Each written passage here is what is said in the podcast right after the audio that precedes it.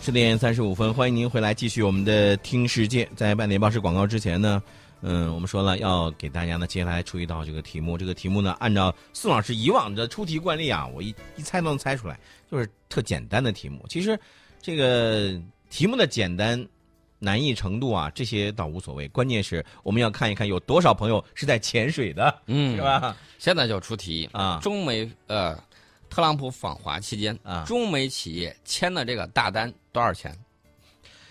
这个宋老师，我真的说你这是又是来送分的题目啊，好吧？非常简单的题目，对好不对吧？，嗯，看大家的这个手速了啊，这个大单大底到到底是多少钱？还是昨天的规矩吧，这个头三位回答正确的前去前三甲啊、嗯，啊，这个头三位回答的将把您的姓名和电话呀，要答对的话啊，把您姓名电话发过来啊。我们接着聊啊，聊一下中美之间的贸易到底达到了什么样一个水平。海关总署八号的时候对外发布了一个数据，说今年前十个月中美贸易总值，你猜多少钱？呃，你们贸易总值吗？嗯啊，这个还前真十不好个猜月，前十个真不好猜啊，三点二一万亿人民币，三点二一万亿，人民币，哎呦呵，我的天哪，不少吧不少，真的不给你少个啊零头儿，你都看病马爸爸了吧？呃，宋老师，你这个是你你能给我吗？ 这个呃口头儿可以给你，对给你啊写一个。啊，呃，同比呢是增长了百分之十七点二啊，嗯这个增速还是比较快的。那么，我国对欧美日、东盟等市场的这个进出口均呈现了比较快的增长。具体而言，中美贸易总值是三点二一万亿啊，嗯，这个占我国进出口总值的百分之十四点二。中欧贸易总值你猜多少？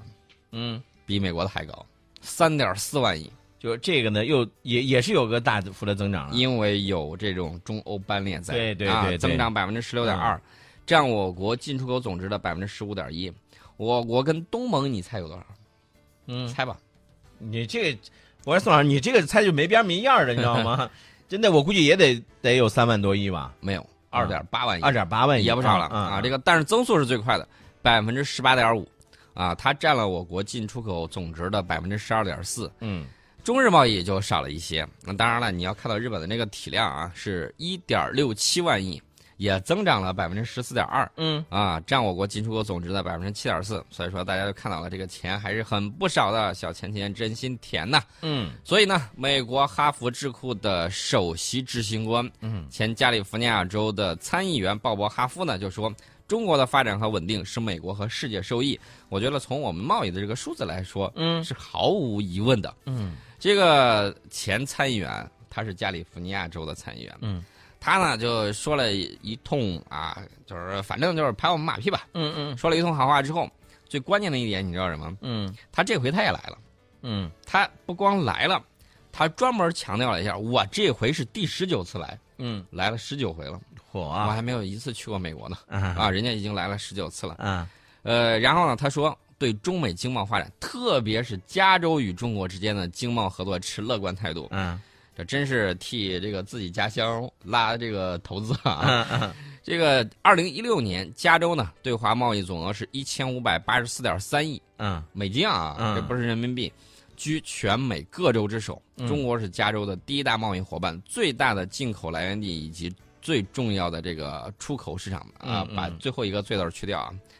那么，中美间的这个贸易和投资呢，都为加利福尼亚州创造了大量的工作机会和发展机遇。嗯我个人认为，加州的这些啊，州政府也好，州议会也罢，啊，是全心全意谋发展的，嗯真的是把这个经济搞得还是很不错的。对，从他呃，就是我刚才说到这个哈夫啊，嗯哈夫第一次访华到现在已经过了二十年、嗯啊，他说这期间中国发生的这种巨大变化，他可是历历在目的。他说：“我这次访华将全力推动加州和中国之间的贸易交流，剩下的那些州，你们还不赶紧跟上，还等什么呢？”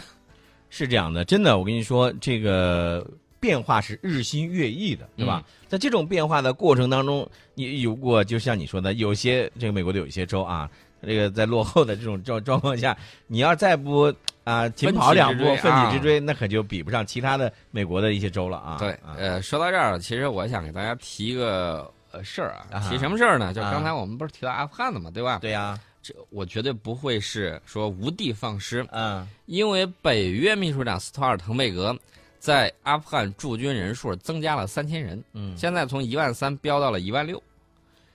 哎呀，这北约的手可真是真挺，真是挺长的，对吧但？是我我个人觉得呀，这个北约之所以增军阿富汗呢，它可能是出于对俄罗斯的这个考虑。啊，对俄罗斯的考虑，你是不是有这种想法？你觉得要要不然他会不会冒冒失失的？这个用兵这个事情啊，他不会说是呃有其他的说我没有目的的啊，随随便就给那儿增几千兵力，不是的。我觉得它不仅是针对俄罗斯，嗯他最近还在玩一个东西，嗯他经常篡夺着印度嗯啊，搞什么印太嗯北约啊，经常篡夺着这个印度，嗯然后篡夺印度说印度洋是你的洋啊，嗯然后这个你是不是可以考虑一下这个对中国啊怎么怎么样啊？北约没少在背后煽风点火。嗯现在我们知道他又在这个阿富汗增加了驻军、嗯啊，冠冕堂皇的说我要这个维护这个阿富汗的这种和平啊，讨论北约的军事改革啊什么，这扯了个一通漂亮话是一套接一套的，是吧？当年美国在那儿驻军那么多都搞不定的事儿，你嗯弄了一万六千人，跟撒胡椒面儿时候、呃差不多，管用吗？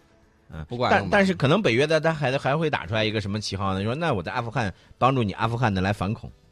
呃，这肯定是借反恐之名嘛，呀、不对？对，你要是驱虎赶狼干这种事情，恐怖分子要是东逃西窜，万一越过了边境跑到周边啊，中亚好几个国家呢，跑到人家那儿去怎么办呢？你这边安静了，然后把人家都呃把恐怖分子全撵跑了，撵跑了，不是说那个什么，你把他干掉了，是把他嗯撵跑了，嗯你嗯这，不是祸害周边吗？对，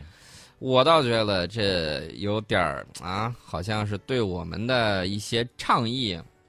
好像有点想动小手脚的这种感觉啊。另外呢，大家要注意，印度对阿富汗的这种援助也是不遗余力的。我多次讲过，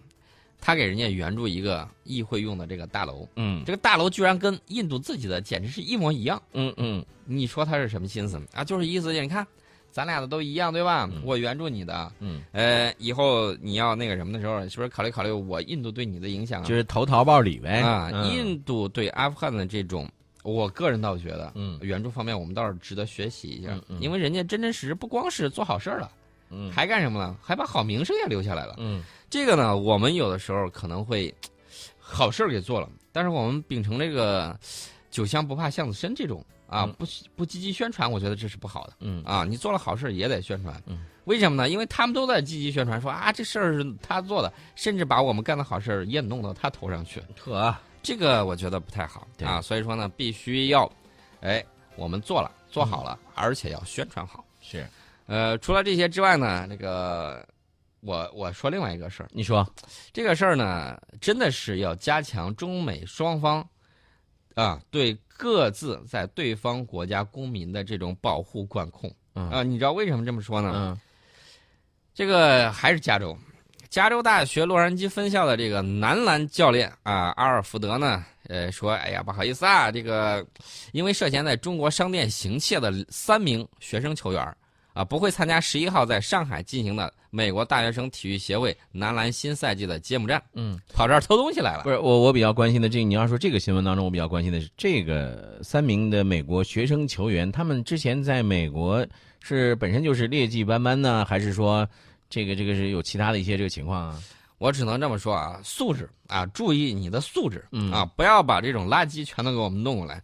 这是很重要的一点啊。这个跑这儿来偷东西，像什么话呀？对啊呀、另外呢，给大家说一下这个属国管理原则啊，嗯就是你来的时候就要遵守中国法律，没错，在中国这个土地上啊犯法了，那是中国法律去制裁你的没错，啊。听懂这一点，不要再把这些啊莫名其妙的都弄过来。嗯呃，除了这个之外呢，你喜欢看警匪片吗？啊，你我跟你说，我最喜欢看的一个是警匪片儿啊，另外一个呢就是喜剧片儿了 啊，警匪片那个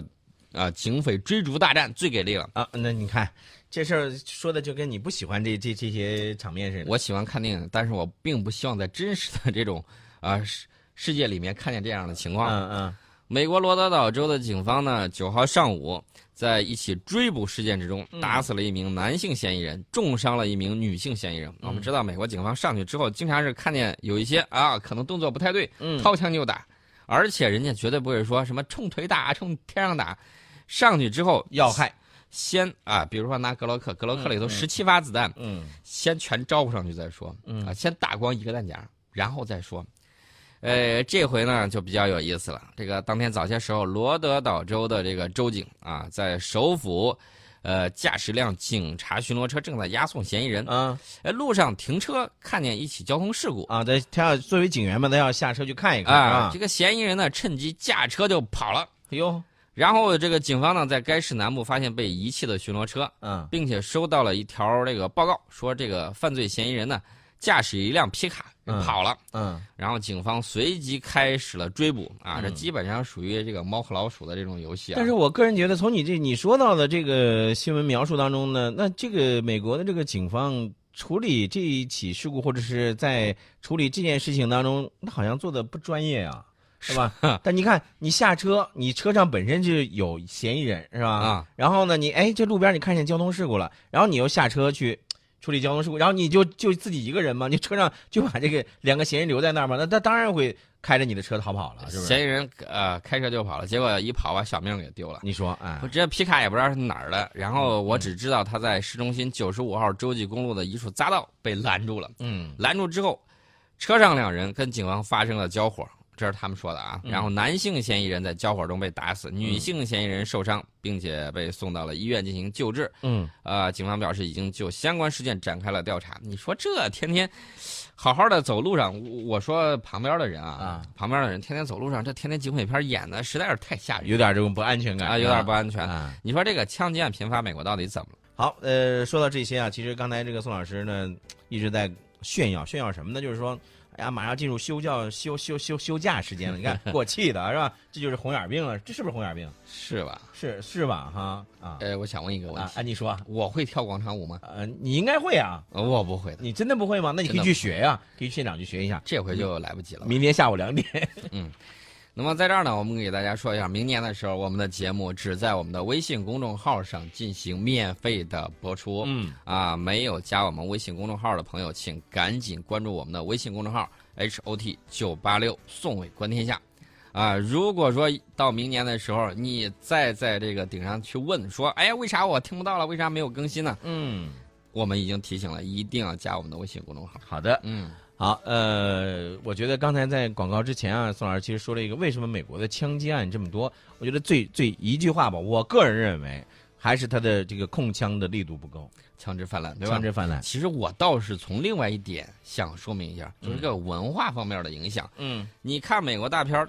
这种呃比较暴力的啊对，或者是以暴制暴的这种东西特别多，而且嗯这种孤胆英雄，什么蝙蝠侠呀，然后蜘蛛侠呀，啊，对对这种孤胆英雄特别多啊。这种是什么呢？暴力美学，啊，暴力美学长期以来通过这种影视作品这些媒介扩散传播啊，你包括什么黑帮的啊，什么乱七八糟的，就这些，